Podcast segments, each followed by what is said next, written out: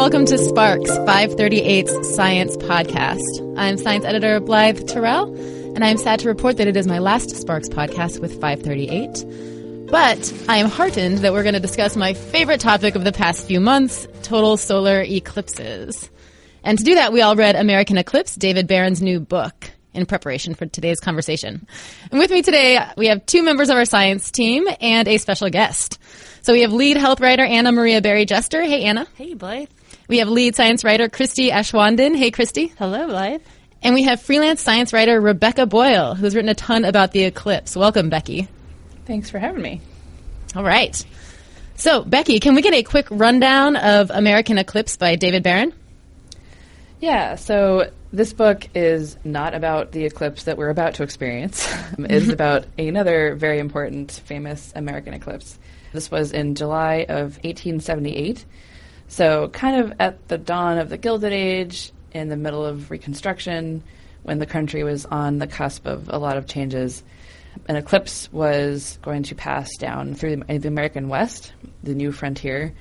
So a bunch of scientists figured out how to get out there using trains and and you know caravans to get all their equipment up to the mountains to take measurements of the solar corona and do a bunch of science. And it was an important moment for them and also for the country, which was trying to establish itself as a scientific powerhouse. Mm-hmm. Right, and so part of that was that the U.S. did not have a great international reputation at that point for science. Right, it was kind of yeah. seen as a, la- a laughing stock a little bit. Yeah, the U.S. was kind of seen as a bunch of you know farmers and, and uneducated rubes, not really you know on par with the great European science institutions. But there were a lot of efforts to change that at the time, and this eclipse was an opportunity for scientists and for the scientific enterprise in the U.S. to really shine.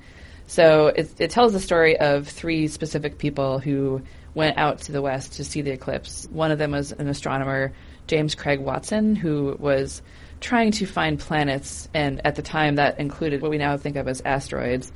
And Maria Mitchell, who is a woman astronomer who was making a name for herself and trying to fight against the patriarchy. Go, Maria! and she fixed it, so yeah, it's all good. Yeah, yeah, exactly. It's it's it, it's over. and then uh, the last one is Thomas Edison, who May have heard of that obviously guy. we've all heard of, and um, it kind of you know portrays him as this dashing inventor who's also not maybe the nicest guy you'd want to have around, but um, you know, was a showman and, and a pretty exciting guy to to follow through this story of this eclipse. Right. Yeah, so people might remember the um, James Craig Watson from our The Hunt for Vulcan podcast. That was the guy who was looking for Vulcan, the the mysterious planet that was presumed to exist between Mercury and the Sun, and did not in fact exist. Turns out. But n- nonetheless, Yes. uh, Watson did claim to see it during this eclipse, which Right. was pretty interesting. yeah. right. Later, yeah, later disproved. But yeah, so let's talk about some of these people. Let's talk about Maria Mitchell. She's an interesting character, and I had no idea. I'd never heard of her before.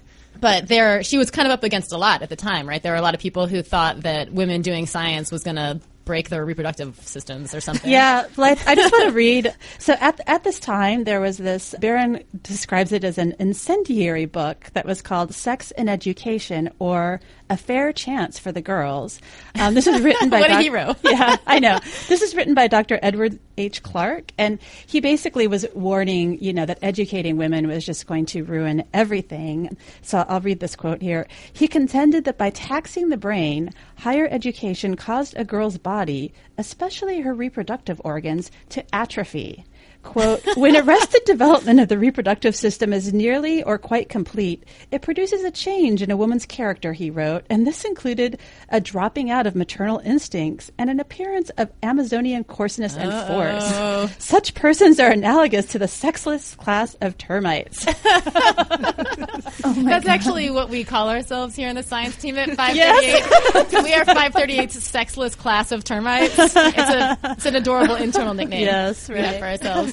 Yeah, so Maria Mitchell was up against it, up against a lot of interesting attitudes. Well, and when you hear that you realize how incredible it was that she not only went on to be a professor and, and a, yeah. yeah, and a revered a revered scientist, but that she had beat out other men for this job at Vassar, which is was an all women's college, but they of course had male professors, and it, it you know it's pretty incredible that she had was able to get a job in the first place when you were. Absolutely, absolutely. Uh, we should note that she was paid significantly less. And in fact, there's one really telling anecdote in the, the book of a woman who was the, the sister of another astronomer, Herschel. And when they found out, so she, she was doing work and getting paid for it, but when they found out that she was a woman, they dropped her salary. That's uh, that's the meritocracy. yeah, apparently, work. you know, her, her, But she her work fought just back against it. Like she, She did, never accepted it, which I think is also really remarkable. impressive. Yeah, absolutely. resist. right. Yeah, so she's a pretty interesting figure and goes out to Colorado and, you know, people see her and she becomes kind of the, her group of of female astronomers and observers become this kind of spectacle and then she goes on the lecture circuit. So I mean, she really did did do a lot to advance the women in science. And one of the things that really stood out to me too is that it was very clear that she served as a mentor. I mean, she really took women under her wing and, you know, provided the support to them and created a network of women and sort of a support system for them that seems quite significant. Mm-hmm. Yeah, and they described the Women's Congress, which was, you know, a way that they were trying to put forth women in society as well, and she was extremely active in that. So it's kind of impressive that she, you know, managed to play both of those roles in Yeah. society. Absolutely. I wanted to point out, just going off that idea that she was a, a mentor to a lot of young women, the song that her Yes. students sung for her, which was modeled after Julia Ward Howe's Battle Hymn of the Republic, who also she was a, a figure at that Women's mm-hmm. Congress Yeah. that you mentioned. But I think this that was a you know an indication of how much her students valued her that they, they wrote a song about mm-hmm. her and it was we are singing for the glory of Maria Mitchell's name.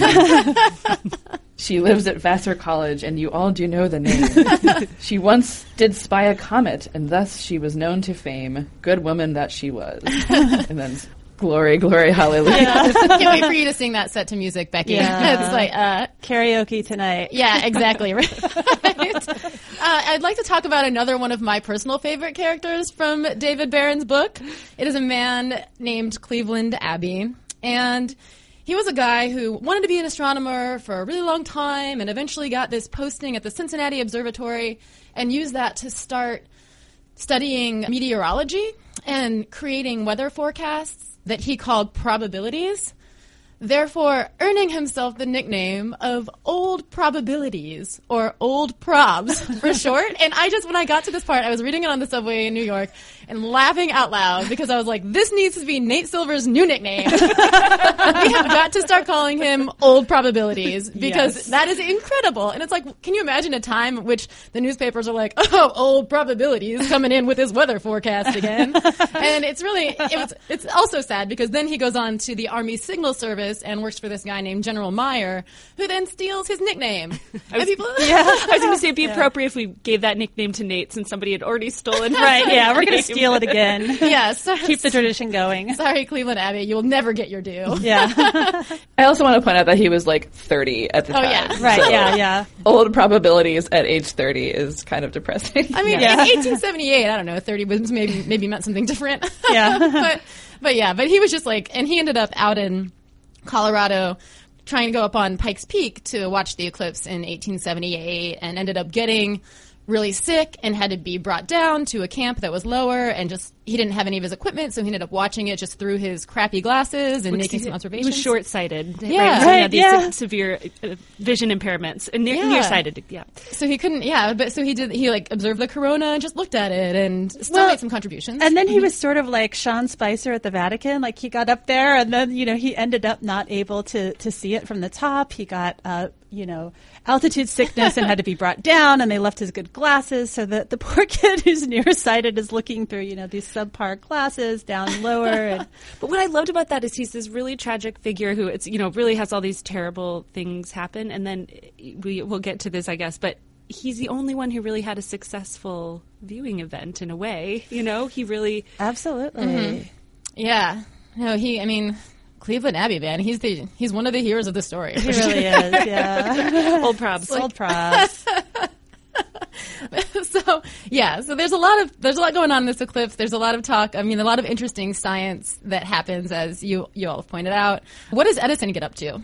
Let's talk about him. So yeah, so Edison was also trying to establish himself as more than a mere tinkerer and inventor. He wanted to be a discoverer and you know a really important figure, and he had quite an ego and, and quite a high opinion of himself, and also was was very good at using the news media to you know further his image of himself. I guess he was going to have his own eclipse correspondent for this eclipse, which makes me a little bit envious. I mean, that is you right now, Becky. You just yeah. where's your Where's your Edison? Yeah. yeah, exactly. But yeah, so he he invented a couple different contraptions that would have helped him measure some d- different aspects of the sun, including the temperature of the corona and some other interesting things that he thought he'd be able to see. But this was coming on the heels of a couple of things that he had previously said he found that turned out to not be anything, and he was being ridiculed in you know the popular press and also especially in the scientific community for making these mistakes. In one observation, he thought that he detected moonshine, essentially. Not the moonshine that we may be thinking of, but um, maybe he was drinking some moonshine. yeah, that, that may have explained some of his. Actions. Go home, Edison. You're drunk. Yeah. So, B- Becky, you've mentioned the corona a couple of times and Corona Science. Can you tell people exactly what that is? So, the corona is the atmosphere of the sun. It's the outermost region of the sun. So the sun, as you probably know, is a ball of gas. I, I did know that. um, so it has a surface. It has a you know a photosphere that that sends light toward us. But the corona is its outer atmosphere, and it's probably arguably the most important part of the sun, aside from the fact that it's you know bathing us all in, in light that gives life to Earth. but the corona details. is yeah. yeah, you know, important detail. But the corona is where space weather originates, and that's the influence of the sun sending particles towards Earth that slam into our atmosphere and our magnetic field. Mm-hmm. It creates auroras. It creates space weather storms that can mess up satellites and the power grid and the ground communications. So the corona is really important, and it's hard to see it because the sun is so bright that you know when you look at it, you can't really tell one part from another. Mm-hmm. So eclipses are really helpful because they block out almost exactly the disk of the sun, so the, the photosphere and the surface, and leave just the corona. So you can make very specific coronal measurements and measure its temperature, measure its its movement, measure its you know size, and all of these things change with the sun's cycles of activity. And mm-hmm. so eclipses are a nice way to kind of check in on the sun at regular intervals to see See what what's it's up doing. with the sun. yeah, yeah. and at, at, this time there wasn't a lot known, and there was kind of some controversy about you know what it what it actually was. But one thing that really struck me and stood out for me was that during the actual eclipse, one of the things that was done, there was a class that was brought together, and they were actually trained in advance to do mm-hmm. observing, and they they actually divided the sun sort of into quadrants, mm-hmm. and so you were assigned a quadrant, and your job was to not just observe it but to sketch it. And so they were the idea was that they were going to make this sort of master sketch because in these days there there wasn't the possibility of doing very good photography mm-hmm. um, on on this. And anyway, but it was really interesting to me that this group that had been, you know, basically trained in advance to do this. So they weren't just sort of randomly doing it. They had, right. Had, they were assigned a quadrant. They were, assigned, they were told they were what like, to look for. I think they were taught how to observe. Yeah. They could not agree on the color that they were seeing, and yeah. there were other sort of things that didn't mesh up. So this idea that they were going to put all of these sketches together into this one master sketch, it just it didn't work out. And I thought that was a really interesting observation on sort of the limits of scientific observations and, mm-hmm. and what that means for. And also just add that that was you know that was crowdsourcing and we think that that's something new that we do right. now but that was definitely an, you know an, an, early crowdsourcing project so yeah and i think that's that's really interesting and the thing that that struck me you know looking at this eclipse in 1878 and then we have one on august 21st of this year a total solar eclipse it's going to start in oregon it's going all the way across the country out through south carolina and there's a lot of a lot of this work is still going to be done. I mean, there's a lot remaining to to discover and study about the corona itself, and I mean, it's just pretty extraordinary what remains even after all this time, 140 years or whatever. Right, and also this it's sort of it's so fascinating to think about that the only time you could study it is when you could, you know, when it was disappeared. Right. When nature lets you study right. it. Exactly. Yeah. yeah. Well, and, and Becky, I know you've talked about you've looked into a lot of this too. Like the it's actually kind of hard for us to study the corona even with instruments we have now because they're not quite up to the job. That's right. Yeah, we so we have ways that we can kind of get around this when the moon is not helping us out. but these are really imperfect instruments. So there's something called a coronagraph, which basically looks like you're looking at the sun through a telescope, and you've put like a vinyl record between it.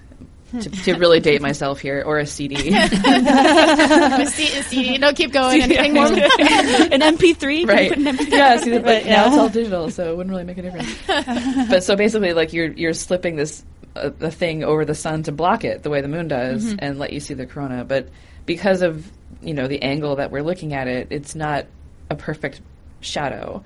You know, we'd have to have like a hugely long telescope to, to do this the way that the sun does with the same ratio. So what happens is you block too much of the sun and you miss this like transition region, which is actually the name for the region where the corona meets the rest of the sun. Hmm. You don't get to see that. And by oh, okay. definition, a coronagraph blocks out a lot of the sun. So you don't really see the whole sun. You don't see every color that it um, emits. oh, mm-hmm. and you don't see all the particles that it's streaming out at us. And so it's it's not, you know, a whole picture at all. So the moon makes us you know, the moon provides that view where our instruments, our paltry instruments can't. Yeah. Yeah. I think that's really, yeah, I think it's super interesting that there's still, that this is still going to be a hugely interesting and educational scientific endeavor. And at the time, I mean, you know, in 1878, it also captured the public's imagination in terms of getting people interested in science. So this feels like we're, you know, coming up on another opportunity to do that, to get the public interested in, in the science of us and Earth and the cosmos and the sun and the moon and all, all these interesting things. Has anyone ever seen a total solar eclipse? No. No. No. Yeah. There are there aren't a lot of opportunities. Yeah. So so it's something like every 18 months there is one somewhere on Earth, but very often this is like only visible from like the middle of the ocean somewhere. Mm-hmm. So yeah, there there aren't a lot of opportunities for us to see them, like particularly somewhere where we can drive to from where you live. Yeah. Yeah. Let's talk about some of the stuff that happens during a total solar eclipse because it sounds creepy almost. Well, and also, I I mean, what, it's not just what happens at during the solar mm-hmm. eclipse, but sort of what's leading up to that, which I found really interesting. Like one of the things that really I was fascinated by was this idea of the Baily's beads, where the the light is filtering through the valleys of the moon, and so you get this weird ripple effect. you like the like the scenery around you appears to ripple I, that's my understanding, but I, No, I it's, don't it's know. actually so it's like where where the the sun is coming through little holes Mm-hmm. or things. So like if you're looking, so the traditional way to look at an eclipse that's not a total, so Mm-hmm. an annular eclipse where there's still some that's left open, so it's not safe to look at it directly. You'll look through a, a pinhole or Yeah. something, and so you that shape will have different things. And so at some point, because of the angles and everything, you get these really weird kind of curly shadows. Am I getting this right, Becky? Yes, yeah. So during the during a total eclipse, like the the you know very brief moment right before the sun is completely obscured, you get Baily's beads and this diamond ring effect, where light is streaming through valleys and craters on the moon, and, and then then they disappear, and then the sun is completely gone. But yeah, there's these really weird atmospheric effects. Baily's beads being one of them, and shadow bands that like ripple on the ground as if like imagine standing in a swimming pool and looking down at your feet and Yeah. how your feet look like they're kind of in motion or the light bands are kind of moving over them in a, a weird way. This happens during an eclipse because the atmosphere, Earth's atmosphere, is you know making the light kind of shimmy, and mm-hmm. so on the ground it has this very strange effect. Looking through tree foliage or like a pasta colander, Yeah. if you use that and, and look at the shadow that that would cast on the ground, you'd see crescent suns instead of you know just just regular sunlight. full- So there's, there's a Yeah. lot of very bizarre things that happen in the moments before the eclipse itself, and then when the total eclipse happens, totality, it's a very very bizarre and a lot of people say very spiritual experience. One of the things I also loved is, was Baron describing that sort of it takes this hour, you know, an hour from when it starts, right? The moon starts eclipsing the sun, and but then it swallows you in seconds, in those last seconds, Yeah. right before Yeah. it becomes the totality. Yeah, it's the the the scales of time are, are really interesting in an eclipse, and everyone I've talked to Mm-hmm. who's experienced these says that they feel like they're over in an instant, and the time Mm. you spend waiting for them feels interminable. It's you know like an hour from. It's called first contact. Is the the first time Yes, that the moon's that. disk touches the sun of the di- the disk of the sun. And you're sitting there waiting, and then it's like, okay, there's a little bit more of a shadow. Uh, there's a little bit more of a shadow, and after a while, you get bored, and you know, you're looking at your phone Yeah. or whatever. And then in the last few minutes, it gets it starts to get weird. Like you know something is happening. The light changes. It gets a little bit darker. It looks like maybe a cloudy day, kind of dimness. People start to get a little excited, and then you know, all of a sudden, this enormous shadow races towards you at 2,000 miles an hour almost. I, I think it's like 1,600 miles an hour. Wow. Mm. And it falls like a curtain, and you're in total darkness, and the sun vanishes. And all you see is the corona, this like wispy tendrils of, of light flowing around the sun like fingers or like a wreath. Or I've heard lots of descriptions for what the corona looks like. And every eclipse is very different. So sometimes the, the corona is pretty quiet, sometimes it's very active and it's shooting out streamers. Sometimes you can see prominences, which are these like fiery little fingers that stream off the sun, and they're pink and red, and you can see all of this with your naked eye, which is pretty amazing. Amazing. That's incredible. Amazing.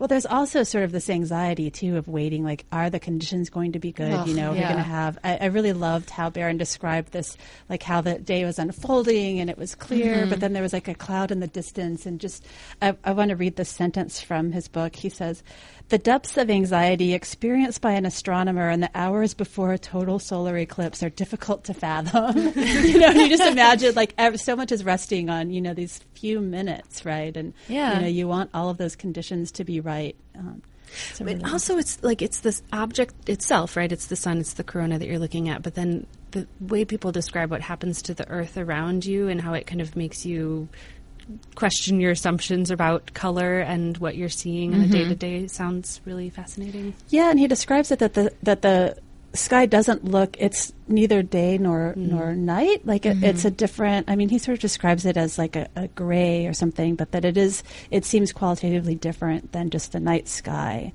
which I think is interesting. I'll be so David Baron. It's interesting to note he he's sort of become an eclipse chaser. Yeah. Um, he once he saw his first one, he he got hooked. So um, I'll be interviewing him in a couple of days, and I'm going to ask him about this. I'm wondering how many he's he's seen, but it sounds like it is an addiction or can be for some yeah, people. as soon as you see this one. What the word for that? What is it? It's Umbraphile. Yes. yes. Also, good the term, shadow good of the Yeah. moon is called the umbra, and if you want to chase that, yeah, you're you're an umbraphile. Chasing Yeah. the shadow of the moon. Yeah. Um, it's- that is a very romantic idea. All right, I'm going to pause here quickly for a message from this week's sponsor. Looking good doesn't need to cost a fortune. 5-4 Club is revolutionizing the way men shop. Each month, they send you a curated box of two to three items that are handpicked to match your style.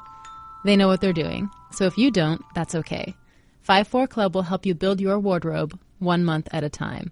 You get $120 worth of clothes for just $60 a month, and you can pause or cancel anytime.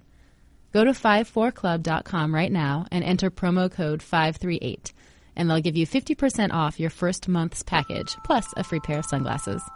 That's 50% off your first package at 54club, spelled F I V E F O U R club.com, promo code 538. That's 54club.com, promo code 538. All right, and we're back. Okay, so let's spend a little bit of time talking about the August 21st eclipse. We've been talking about it at 538 for many months. Becky, you and I have been talking about it for many months as well at length, and it's delightful. My, I just want to say, my, my dad, who is past president of the Albuquerque Astronomical Society, he has been talking about this for years, like probably five years. yeah, this is a huge Yeah. deal. This Yeah. is, I mean, Becky, it's been well, and others you can say can speak to this too. I mean, it's been a really long time. It's been since what 1979 since we've had a total solar eclipse in the U.S. Is yeah, that, right? that was the last time any total eclipse passed any part of this country, and Okay. it was in in the Northwest again. So it was Oregon and Washington State. It was a, a pretty small section of the country, but this is the first eclipse Mm-hmm. to pass the whole country in 99 years. It was 1918, 99. and um, it's the first eclipse to make landfall in our country and stay only in this country since 1776. I mean, that is something. That's incredible. yeah. And not to diminish the importance of that, but Anna. for people who have not already made plans and nerd out, nerded out on this, there's going to be another one in 2024 that's going to pass through quite Yeah. a bit of the United States. So this isn't. the So when all your friends come back from the eclipse and you have FOMO because you were Right. able to go, Yeah. um, you know, you were do you were like in the hospital having a baby or some other good excuse for missing the eclipse, Yeah. then you can plan for 2024 because it's going to blow a lot of minds. I mean, I think there's something like we had a story on this the other day. There's something like 90 million people just about who are either on the path of totality through the U.S. or within 200 miles drive. And that is a significant portion of the population. I mean, the It entire is. country will mostly be exposed to some to some version of the eclipse, whether it's partial, or the partial thing, or the whole thing. But I mean, really, it's this. A, there's a lot of people who are going to be able to see this, which is pretty, uh, depending on the weather, which is pretty to incredible. me that's that's one of the most exciting parts is that we we have so few opportunities right where this is this is something where like everyone's going to be stopping what they're doing looking up at the sky and mm-hmm. wonder and sort of it's kind of this opportunity for a shared experience around science. Like Yay. it's so exciting. Like how often does that happen? Very rare. Very rarely, especially now. and not to get overly practical, but and we should go back to that. But you know, where it's also going over parts of the country that don't usually have cloud cover, and so it's Right. kind of guaranteed that some people are going to see it. don't jinx us anna I know. Where's the wood? Not where's here. old probs when we need him? I know poor old Probs was like trying to predict the weather and uh, uh, in Denver and in Wyoming and uh, yeah, Yeah. I think people were I just want to mm-hmm. like quickly note here mm-hmm. though one thing. I think a lot of people um, don't understand that like there's a huge difference between being like where there's 90% coverage and 100. Mm-hmm. Like it's just fundamentally different. Like, you know, the sky will just sort of look like a cloudy day. You won't be able to look directly at it. I mean, it's not that it's not cool and if that's the situation that you're in, do go look at it through your pinhole and all that. But it's just, you know, this is an opportunity to get like the full amazing deal and if if you can you should do it please listeners yeah, there's a lot of resources. GreatAmericanEclipse.com. Yeah. uh, it's a great site. And there's also, also resources from NASA and elsewhere. Becky, are there? I'm sure you have other resources that you've been pointing people to. Yeah, the NASA site is, is very helpful, and also the American Astronomical Society website, which is eclipse.aas.org. And you can go on here, and it, it has tons of resources about how to view it safely, where to go, um, and there's tons of events and activities in, in these tiny towns all across the path of totality. There are music festivals, there are, you know, campgrounds selling out, and there's special events in, in every state on the path. People are renting out their private land for lots and lots of money. Airbnb is blowing up with people renting out their houses for people who are coming in for the night. Yeah. Yeah, there's p- plenty to do. Becky, how are you going to spend your three minutes if you're sort of near the middle of the path Yeah. of totality? I'm still How- what are you- what are you deciding. I, so I am lucky enough to live in the path of totality, and my house is actually in it. Yay. That's which is awesome. very cool. But I'm at the very top part of the of the circle Mm-hmm. of the moon's shadow, and I only get 48 seconds at my house, and so I'm I'm very torn. And I've heard you know a wide range of opinions of what I should do with that. I should I've been told to stay, stay in your yard. That's great. You know you won't have the chance again for 378 years. Or no, you have to drive. You must get in your car and you must drive. You know, an hour south Right, to get closer closer in, to the yeah. center line. And so, I don't know. I think the weather will probably be the deciding factor that day. Right. I feel like there's something though very elegant and sort of that just feels just very nice about seeing it from your your own home and your own place, right? And and Becky, you have a, a young daughter. Do you plan? Have you been talking to her about it? Yeah, yeah. She's she knows about the total eclipse. And Becky's like, Christie, come on.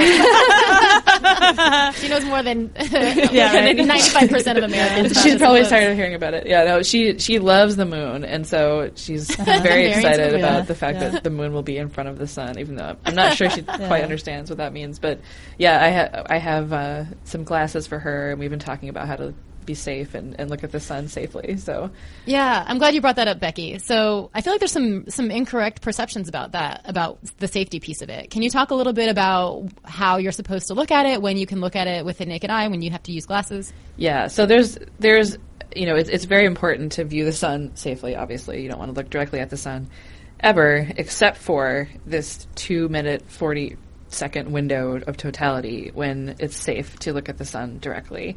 Um, because you're not looking at the sun, you're looking at the shadow of the moon and the, the sun's atmosphere, which itself is not very bright and, and doesn't, you know, stream ultraviolet radiation into your retina.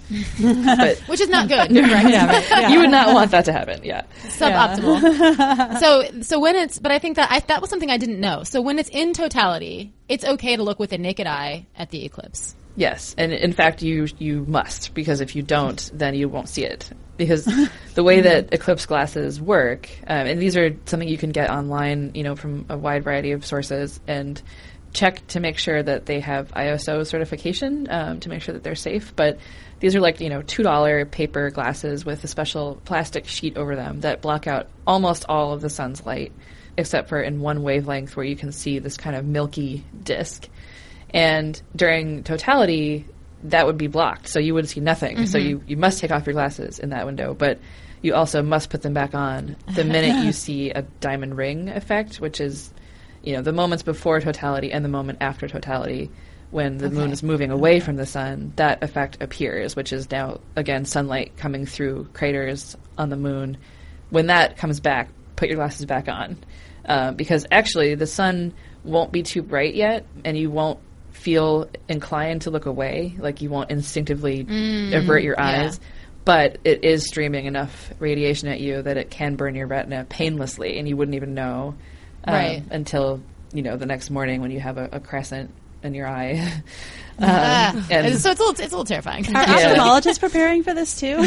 Probably. yes, yeah, ophthalmologists are, are pretty actively talking about eyeglass safety and uh, making bet, sure that yeah. you know if you're looking at the sun, you're using these special glasses almost the entire time. And mm-hmm. if you know if you have young kids who aren't sure and that kind of thing, it's it may be wise to make sure that they they wear the glasses almost the entire time. But if you're in totality, you can take them off. Otherwise, mm-hmm. you can't. You, no matter where you are in the U.S., you'll see a partial So- eclipse, and you have to keep the glasses on the whole time for that. Yeah. Okay. No, that's good. I mean, it's it. I think it's a little tricky, right? Like all those, you know, the it's not it's not necessarily going to be easy for people to know who've never seen these before. That's what true. To do. Yeah, Right, and it's such a short period of time, you know, Yeah. like two to three minute range, Yeah. depending on where you are, or, Or even 48 shorter if you're seconds, not right on the the main line. Yeah. and well, one thing I've also been told by a lot of eclipse umbraphiles and eclipse chasers is there's a lot happening all around you, even if you're not looking directly at the corona. It's a sight that shouldn't be missed. So if you're in that two minute window, take a look at it, but also look at the landscape around you and, and the people you're with, and you know, color is very strange, and everything takes on a sort of a, a pallor that you know looks like death or something otherworldly, and animals Yeah. sort animals Yeah, your react. and- going to be doing something weird. yeah, your your dog might freak out, or birds are going to be flying back to their nests. Um, you know, chickens will go back into their coops, and insects will start to chirp as if it's night. Animals will have interesting responses. So there's there's a lot to take in, even if you're not looking directly at it. Um, And that's you know one way to be to make sure you're safe. It's going to be hard to remember, honestly, all these things. I feel like I'm gonna get to that point in the eclipse because I'm going to, we are all going to go see it. Everyone on the team, including, and a couple of other people at 538 as well, have plans to go to the path of totality and take, a, and, and take it all in. So um, I'm excited about it, but I'm also like, okay, how am I going to spend my time? And Yeah. where am I going to go exactly? And also, do I need to like plot out minute by minute, set myself, or should I, am I just going to be like, I need to enjoy this, which is something that Christie's brought up too, like enjoying the awe of that moment. Yeah, I made the case like we are not live blogging this. it, it, is, it is something to be experienced. I think that there's something. I think the power here is really in the moment and experiencing it, and really giving yourself over to to that experience, which is so rare. And it's kind of a reminder of you know where we lie in this vast, um, uncaring universe. Well, one of the things that, that that reminds me of is, you know, we talked a little bit about how Baron wrote about how the U.S. did not have a good scientific reputation. All these Europeans sort of thought that we were, you know, sort of children in the world of science and had, we're not going to, you know, we're not making very much progress on our own, et cetera. Everything was still coming from Europe. And he writes that, that it was this democratically experienced event and that in a democratic, this is, I'm quoting now, in a democratic and egalitarian America, the citizenry was in charge of the nation's destiny, and therefore advancing science in the United States required convincing the populace of the value of research, that it was worth promotion and investment. And that to me resonated a bit. I mean, we've had a lot of conversations about science and how hard it is to I mean, the, the, complicated conversations we have with ourselves as a society and as a nation about science and scientific concepts. And this really struck me as, oh, okay, you know, the eclipse in 1878 was a time when the U.S. really started coming into its own as a home to scientific research and a place that prioritized public knowledge of science. And this is another opportunity for us, in my opinion, to sort of reinforce that. But it was interesting, too, because the scientists were asking for this kind of support from the federal government and pushing to make this a big public event. And it wasn't until almost the last minute that mm-hmm. Congress appropriated some funds for them to go. You know, they had to take out millions of pounds of equipment essentially yeah, and whatnot out west on trains, and it was exp- you know expensive um, the travel and the equipment itself. And so it's there you know it's not it wasn't a clean clear you know we all just agreed that this was a moment where we needed no, to come together right. as a nation which actually is was was very interesting to me as well and i think you know the, the us um, the institution that we have to support this kind of thing is the federal government, and that was an interesting contrast to you know these European nations where they had different entities that were there to support mm-hmm. science. The universities, or it was yeah, yeah. And in the end, it was sort of like, well, we're just going to be embarrassed if all of these other nations are sending people here to watch, and we're not doing anything. It was almost sort of like shame that, that got the government to, to pony up the funds, right? Like it, it really was at the last minute, and there wasn't a lot of. I mean, sort of the takeaway I got from this was that there still wasn't a lot of widespread support, and it was a little bit of a niche thing. And mm. and certainly they weren't going to give any money to the women to do that. You know? right, Maria. yeah. yeah, she was told best of luck. Yeah, can't, really, can't, really, help you get out there. Can't pay yeah. your train fare. Sorry. Yeah. Well, and there were. I mean, she. Um, some of her equipment was oh, lost yeah. on the train. There's a railroad point. dispute yeah. happening. There's all kinds of like interesting yeah. stuff going on. You think travel's bad now? It's, it's actually gotten better than it As it, since 1878. Yeah, no, it's it's it's really yeah, it's interesting. So maybe my vision of this, you know, bringing the country together democratically isn't as tidy as one might like. vision is history. No, I have the same vision, and uh, I don't know. I, I, feel like sometimes it's a little bit cheesy, maybe, but that's mm-hmm. my fervent hope is that people will be really interested in this and, and really excited about it and, and supportive of not only the scientists who are studying the sun and, and learning something new, but just the entire shared enterprise of, of looking at this phenomenon that humans have shared for you know since time immemorial and have told stories about eclipses and have developed myths around them and and you know it's something that we can all take part in and, and be excited about. Yeah. I'm I'm totally on board with that. Absolutely, yes. yeah. I'll be really curious to see. You know, can we look, you know, this generation out? Like, how many uh, little astronomers will mm-hmm. this eclipse create? Really, I mean, I just this feels like something that you know, people who are children right now, this will be you know very memorable experience for them. Mm-hmm. Yeah, I'll have a couple of nieces there. Um. I'll be in the St. Louis area, which is where I grew up, so I'm excited to hang out with them. I mean, one of them is too small to get it, but well, I'm sure later I'll be like, "Kid, you were at this eclipse, yeah. and it was awesome. you were now you have to be a scientist. Eclipse generation, right? Right, uh, eclipse generation. There you go. Yeah, I like that. okay, well, let's start to wrap up a little bit. Does anyone have any any additional closing thoughts? Um, things they want to point out about the book, or just about this upcoming eclipse? Again, August 21st. It's a Monday. Get ready get in position.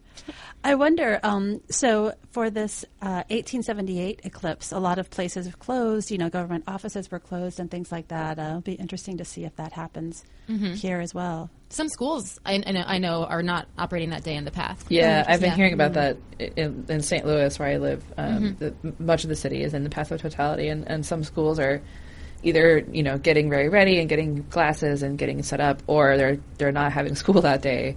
Um, and there's mm-hmm. there's a, a, wide range of reasons. Some are worried about liabilities if you know kids look at the sun and are injured, or also like let them go home and, and experience it with their families. Um, and yeah, I think there's going to be a lot of last minute logistics for people trying to get into the path, and that's also a factor. Yeah, yeah that's that will be interesting to mm-hmm. see. right, I know traffic ugh, is definitely a concern. We have some coverage of this on the website at 538, and we'll have some more too. So we'll offer some tips and give you and give people some information. Obviously, there's a lot of other folks doing that as well. So yeah. there's a lot out there. Um, can I ask you all if you would recommend this book, American Eclipse by David Baron? Start with Anna. absolutely, it's beautifully written and incredibly well researched. There's just so much information sort of laden in there. But I also think there are these really important lessons to walk away with about um, society and how we organize ourselves and, and what the sort of pursuit of knowledge means. And um, but also just yeah the the the idea of sort of giving yourself over to the heavens for a few minutes is really beautiful, and he describes it beautifully. Yeah. Christie? I absolutely loved this book, and I just want to mention that it, as a physical thing, it is beautiful oh, yes. too. It has mm-hmm. so, in addition to having you know a bunch of plates at the end of these beautiful photographs and historical documents and things throughout the entire book, there are maps and illustrations and things. It, it's just a gorgeous book. But I, I enjoyed it on so many different levels. I mean, I think we've discussed a lot of the science, but there's so much interesting history as well. And I live in Colorado. There was a lot of really interesting, fascinating Colorado history in here that I enjoyed a lot. Um, in fact, um, some of the news accounts from the Denver newspapers, of which there were many at that point, I'm sad to say there are no longer so many uh, newspapers, um, was really fascinating. So, yeah, I would absolutely recommend this book. Okay. And Becky? Yeah, I totally, totally agree. It's it's beautifully written, and it's a perfect primer for what people are going to see that day. But also the the context of it, I think, is important because I, you know, I think that an argument can be made that we're on another cusp as a country and in a moment of great change politically and a great change, you know, in terms of climate change and what's happened to our environment. And that was the case at the time of this eclipse. And it sort of served as a bookmark for those things. And I think this eclipse can do the same for us now and give people a shared experience that will serve as a, a mile marker of sorts. And this book is a good example of what that was like. Mm-hmm. Yeah, absolutely. I would also recommend it, echoing everything that's that you guys have said here. And I would also like to point out, so we will have, you know, we'll be writing some things on 538. Becky is ri- is writing a lot for the Atlantic, and I believe Becky, you said you'll have a, you are you guys doing an excerpt? Yes, yeah, we'll be publishing an excerpt of bu- the book of um, Baron's book. That's great. So folks can take a look at our website. Definitely check out Becky's coverage over at the Atlantic as well. All right, thank you so much, Anna Maria Barry-Jester. Thanks, guys. Thank you, Christie Aschwanden. Great to be here. And thanks so much for joining us, Rebecca Boyle. Thanks for having me. This was great. Yeah, it's been a lot of fun. All right, that is it for this episode of Sparks. We talked about the amazing phenomenon that is the total solar eclipse coming your way August 21st, 2017. And Christie will be interviewing American Eclipse author David Baron in our next episode, so stay tuned for that. Thanks to our producers Chadwick Matlin and Jody Avirgan, and thanks to Tony Chow and Martin Onebu for production assistance.